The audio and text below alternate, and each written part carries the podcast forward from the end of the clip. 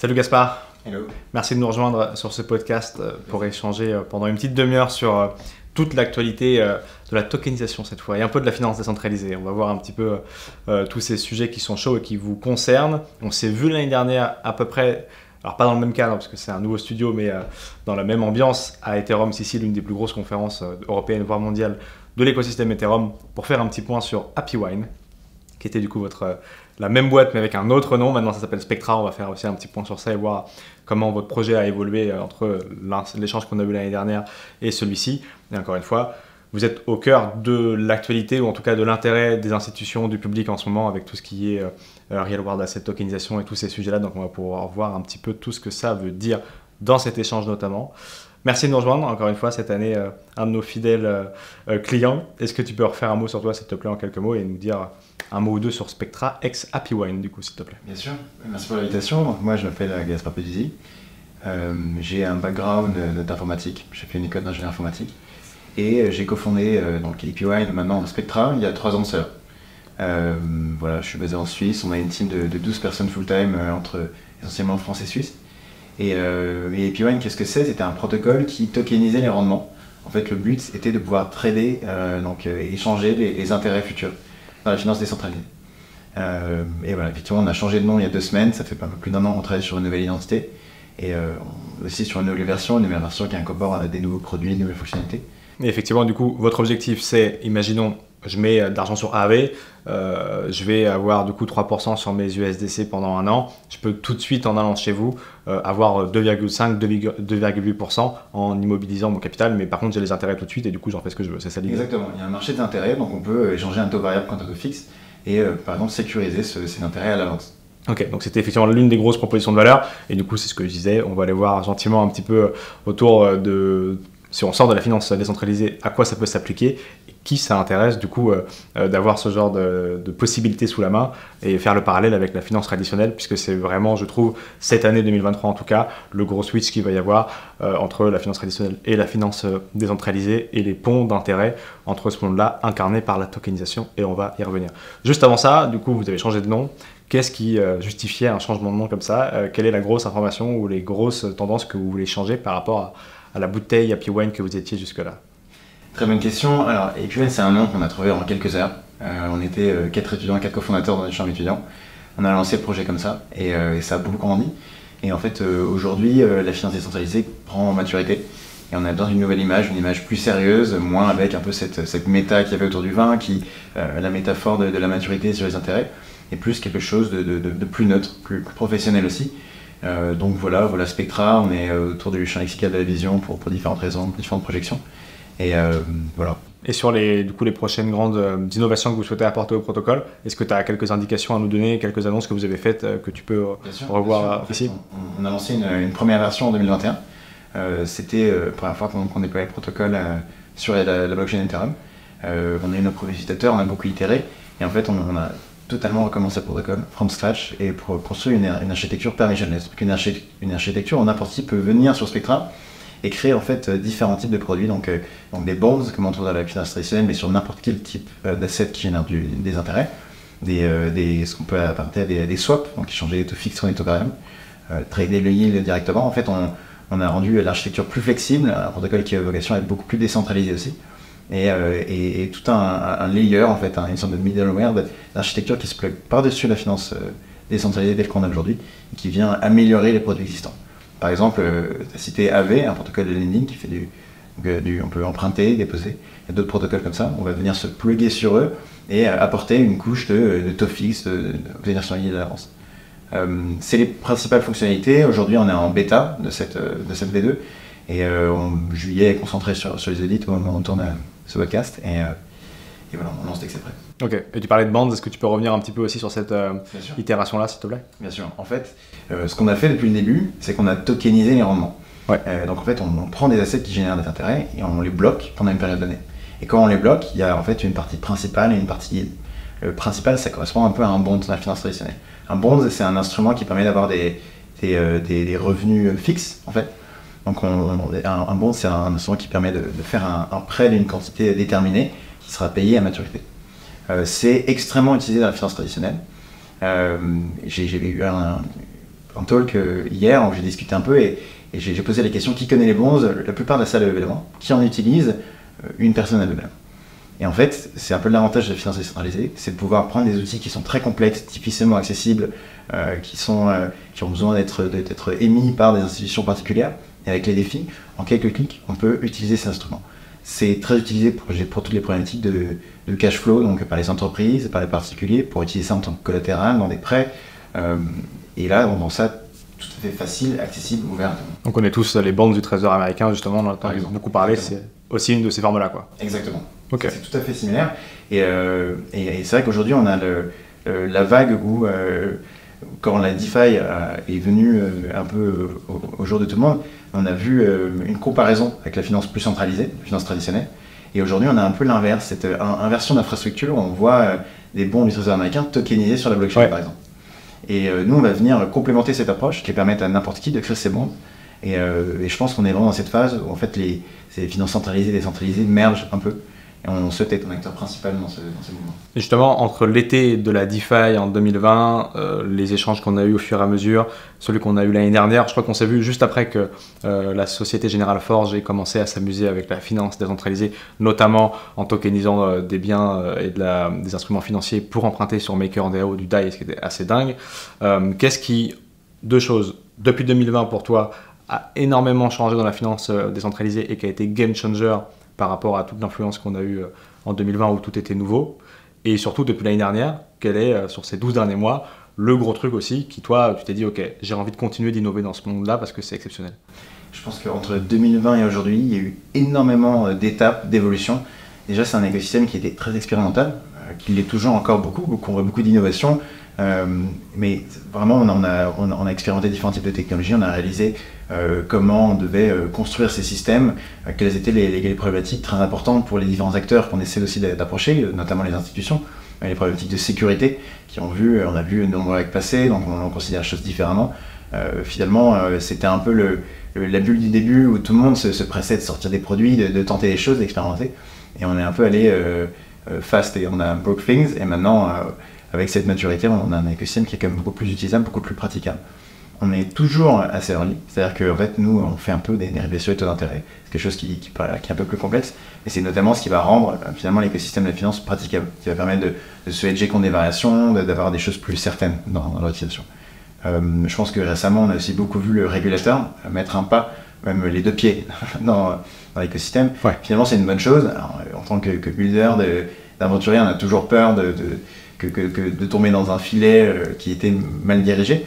Euh, maintenant, c'est aussi une preuve de maturité, c'est aussi ce qui manquait pour attirer d'autres acteurs, c'est aussi ce qui manquait pour protéger euh, les utilisateurs, les gens qui vont sur ces produits. Donc, c'est des, signes très, très positifs, je pense, pour, pour l'évolution de l'écosystème. Et aujourd'hui, effectivement, on est, quand on veut attaquer ou taquiner la finance décentralisée, on la compare, ou en tout cas, on la, on la, ferme à uniquement des protocoles de borrow lending, c'est-à-dire qu'on peut effectivement déposer un Ether pour emprunter 80% euh, de sa valeur contre un stablecoin, par exemple le swap, et, essayer de battre le marché en déposant euh, ces stablecoins sur un autre protocole ou en achetant de l'Ether pour se faire un levier. Euh, les cas d'usage sont encore un peu timides, on les voit arriver justement avec la tokenisation, on en parlera dans, dans quelques minutes, mais à part cette innovation brutale du coup qui existe depuis 2020 et qui s'est perfectionné. Est-ce qu'il y a un autre gros usage sur la DeFi où tu te dis non, effectivement, ça c'est une dinguerie, comme ont pu être les, euh, les AMM, euh, Market Maker, il y a quelques, années, euh, aujourd'hui? Ou est-ce que ça reste encore timide?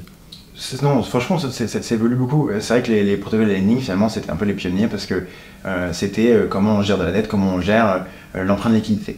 Euh, donc il y a toutes ces technologies qui se sont faites. Euh, tout ce qui est échange d'assets a énormément évolué. Aujourd'hui, on est dans une grosse phase de tokenisation. On voit, l'immobilier a toujours été là. Euh, je pense qu'ils ont aussi beaucoup de barrières légales finalement sur la tokenisation de real world assets.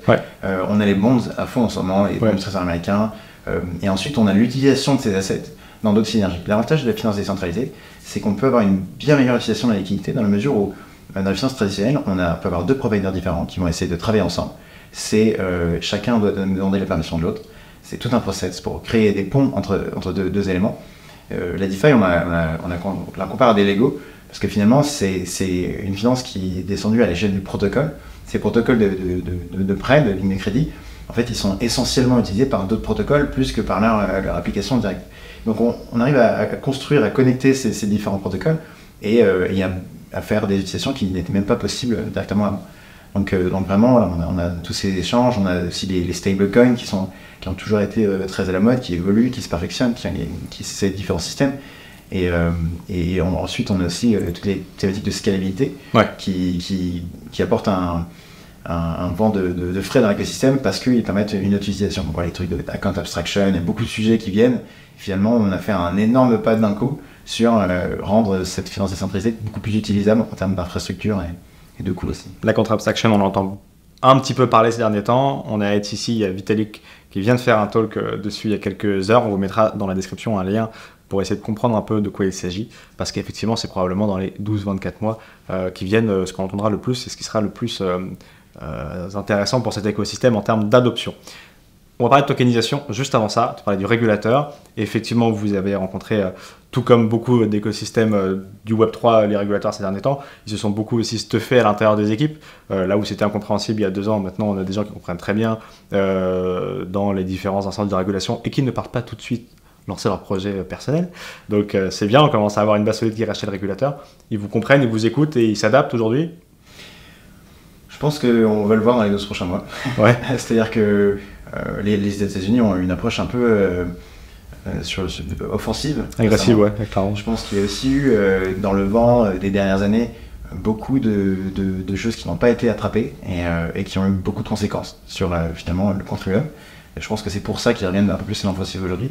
en Europe, il y a une approche un peu plus observatrice. On, on a l'impression qu'ils essaient vraiment de comprendre en fait les projets.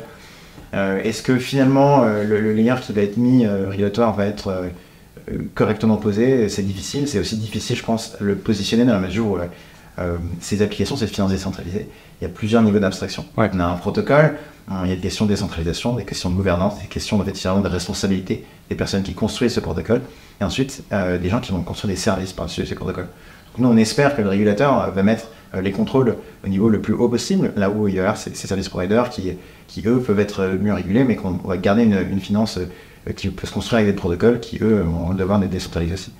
Mais euh, on espère, euh, ou alors on croise les doigts pour que ça aille dans le bon sens, pas nécessairement inquiet. On voit, on, interagit beaucoup avec les, différentes équipes aussi. On, communique entre projets, entre, entre, associations, et on essaie ensemble de faire évoluer ce terrain pour qu'il soit fertile à l'innovation sur ces sujets. En tout cas, effectivement, c'était déjà une bonne étape, puisque quand il y a eu le règlement MICA, Marketing Crypto Asset, qui a été voté il y a un an à peu près maintenant, en tout cas dans sa version politique, et un peu plus tard dans sa version opérationnelle, qui rentrera en 2024, on revient pas dessus parce que c'est suffisamment complexe, mais la finance décentralisée avait été exclue de ce texte-là pour qu'elle ait sa propre réglementation, pour qu'elle ait ses propres euh, règles. Et effectivement, on est dans cette période-là où on essaie de voir à quel niveau on pose euh, ces règles et, on met, euh, et on met des garde-fous. Mais peut-être que si c'est bien placé, ça va justement être la la manne financière, peut-être du grand public, mais surtout des institutionnels, un peu comme ce qu'on voit avec le TF de BlackRock aujourd'hui. Tout à fait. Et je pense que peut-être en Europe en particulier aussi, on a eu la chance d'avoir énormément d'innovation, beaucoup de projets. En France, on a une grosse communauté euh, au niveau des cryptos. on le voit avec la conférence qui, se passe cette semaine. Euh, c'est une chance, je pense que et les gens sont vraiment ouverts à collaborer avec le régulateur. Je pense que c'est c'est un avenir assez prometteur pour l'Europe si, si, les choses sont décidées correctement. Justement, parlons de la tokenisation qui est l'un des, usages les plus compréhensibles du grand public et qui intéresse aussi beaucoup les institutionnels ces derniers temps, où on est clairement passé d'un truc de DGN à ok, il y a une vraie use case, un vrai cas d'usage et on va pouvoir peut-être euh, le transposer à ce qui existe aujourd'hui. Est-ce que tu peux nous expliquer qu'est-ce que c'est la tokenisation? Dans sa globalité et quel type de tokenisation aujourd'hui accapare l'intérêt collectif des institutionnels et du public La tokenisation, c'est le processus par lequel on va représenter un bien euh, physique, réel, comme on pourrait dire, euh, de manière digitale et surtout son ownership. C'est-à-dire par exemple, si on tokenise un bien immobilier, on a une représentation digitale de ce bien immobilier, on va pouvoir se l'échanger, se le transmettre, transmettre la valeur euh, directement sur la blockchain. Ça a beaucoup de propriétés qui sont très intéressantes, notamment sur cette modularité, cette interopérabilité entre les différents protocoles.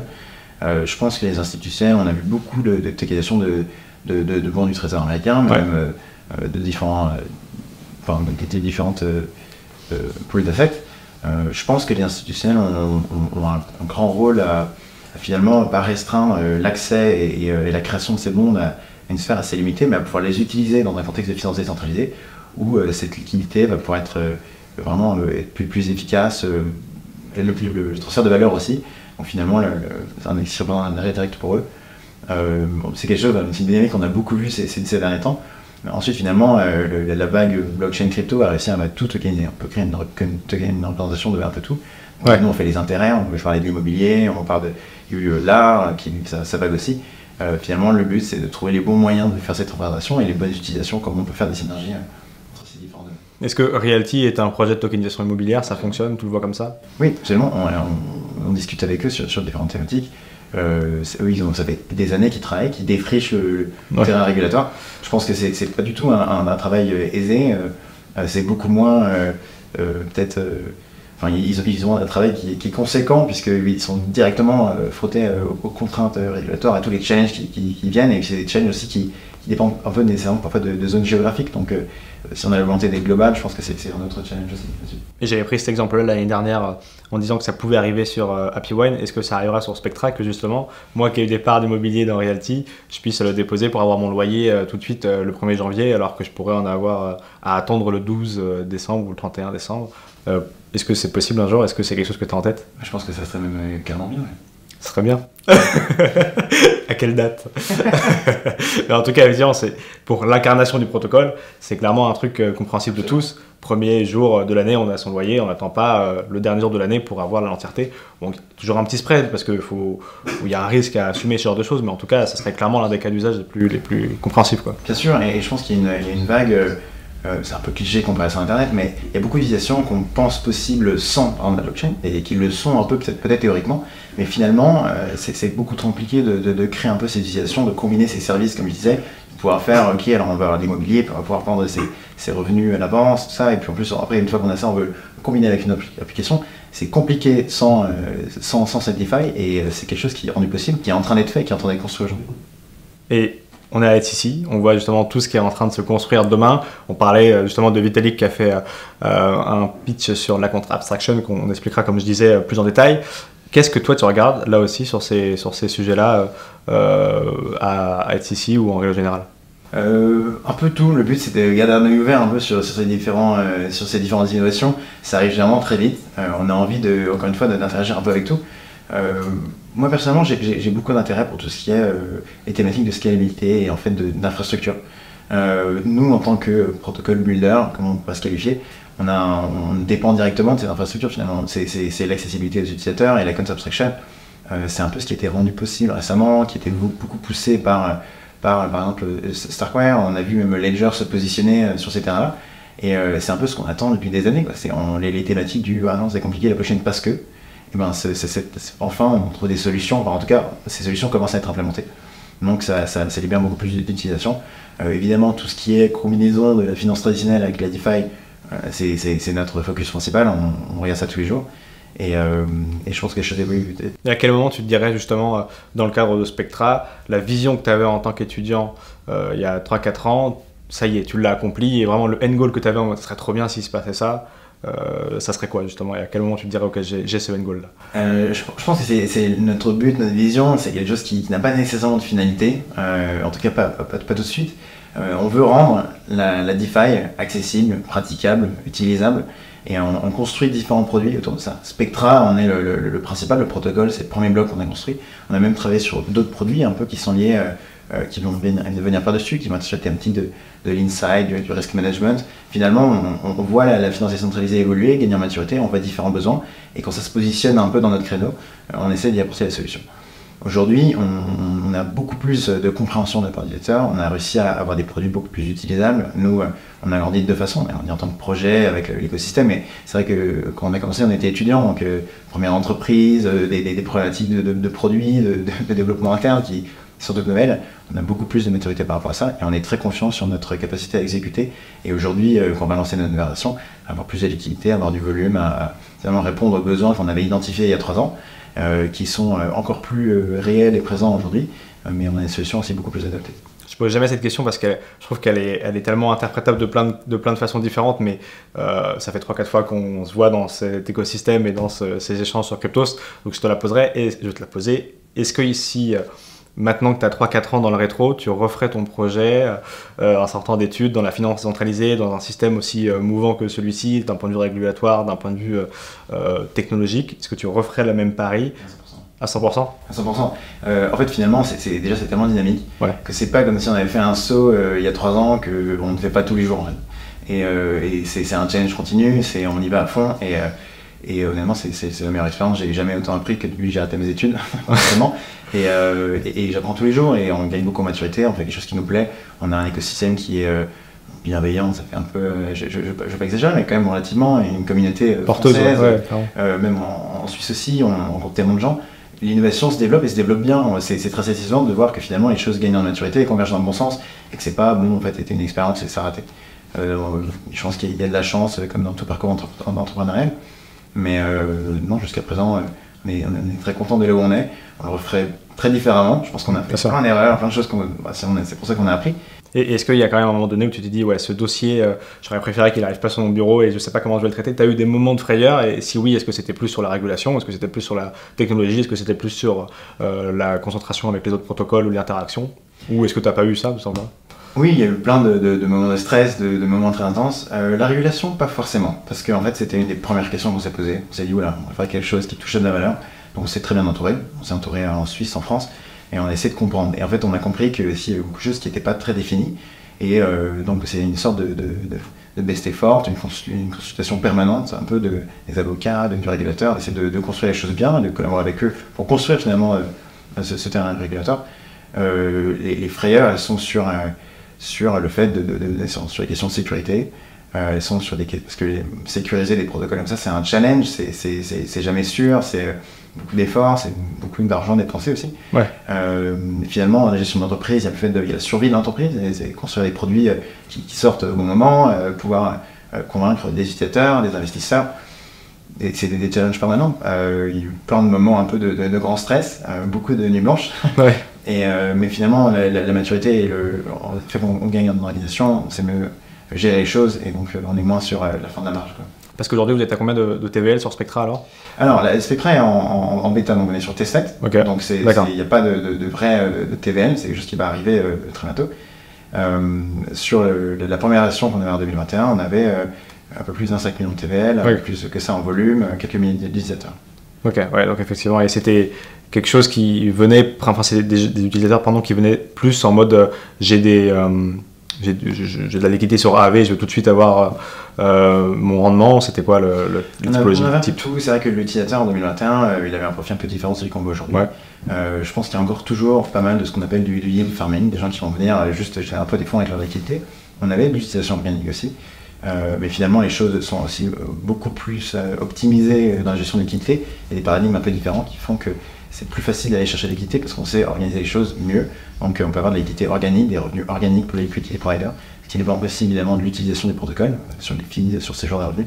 Parce que finalement, la finances décentralisée, c'est, mettre en, correspondance des gens qui vont venir prêter la liquidité et des gens qui vont l'utiliser. Donc voilà, aujourd'hui, ça, ça a pas mal évolué. Et on a parlé des gros protocoles, on a parlé des users. Est-ce que, pareil, on en a parlé très rapidement, les institutionnels commencent à vous envoyer des petits DM sur euh, Twitter et vous demander comment on peut euh, travailler avec Spectra ou avec SapiWine? Alors, euh, toute la, la question est sur euh, comment on définit vraiment une institution. Il y a différentes tailles. Euh, nous, aujourd'hui, on ne va pas travailler avec des, des grosses banques Ouais. Qui, qui vont venir euh, déposer l'équité sur, sur va sur Spectra. Voilà, c'est encore trop. Mais, euh, C'est le testnet, c'est pour ça. c'est ça. Et, euh, mais par contre, oui, on, on- on discute par exemple avec des fonds, euh, des fonds qui vont allouer plusieurs millions, qui vont utiliser la DeFi de plus en plus, parce qu'elle est plus mature, parce qu'ils ont plus d'outils pour la, la naviguer aussi, et qui, qui ont les besoins qui correspondent à ceux qu'on résout avec, avec, avec nos solutions. Donc, euh, donc oui, c'est un travail constant. Je pense que c'est on, on a un curseur qui se déplace un peu. On adresse toujours un public aussi très retail. L'utilisateur DeFi, il n'a pas nécessairement une grande connaissance de finance. Euh, il, il expérimente beaucoup encore. Mais euh, ça s'institutionnali- institutionnalise de plus en plus. Et, et oui, aujourd'hui, ça fait partie de notre de- d'aller voir ces gens-là et ça va dans les deux sens. Et on discute un peu avec des gens parfois de, aussi de grosses banques. Ouais, quand même. Aujourd'hui, ils sont là aux événements, on les voit, ils discutent et, et c'est aujourd'hui beaucoup de questions. Euh, mais voilà, je pense qu'il leur faut encore un peu de temps. Je pense qu'ils ont un risque régulatoire euh, et besoin d'un écosystème encore un peu plus mature avant de, Mais tu as raison, c'est quelque chose qui évolue beaucoup, et même les VC, on les voit non plus financer les protocoles de finance décentralisés et ne pas y mettre les pieds, on les voit effectivement de plus en plus mettre les pieds dans les protocoles potentiellement qu'ils n'ont même pas financés, juste pour bénéficier des intérêts et de la maturité de ces protocoles qui n'existaient pas il y a 2-3 ans.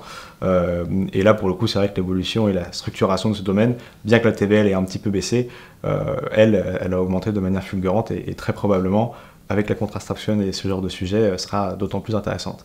Donc il faudra guetter tout ça et c'est ce que tu feras en tout cas effectivement à Spectra désormais. On mettra tous les liens en description de ceux qui veulent utiliser euh, la solution en testnet. Pour l'instant vous êtes sur quel testnet? Google. Ok, donc effectivement c'est assez connu. Euh, bon courage pour ceux qui veulent aller chercher des Ethers sur testnet. On a un Faucet. Euh, ah vous avez un Faucet qui fonctionne? Oui. Excellent, parce que c'est plus compliqué d'avoir des, des, Ethers sur testnet que sur, que sur le mainnet ces derniers temps.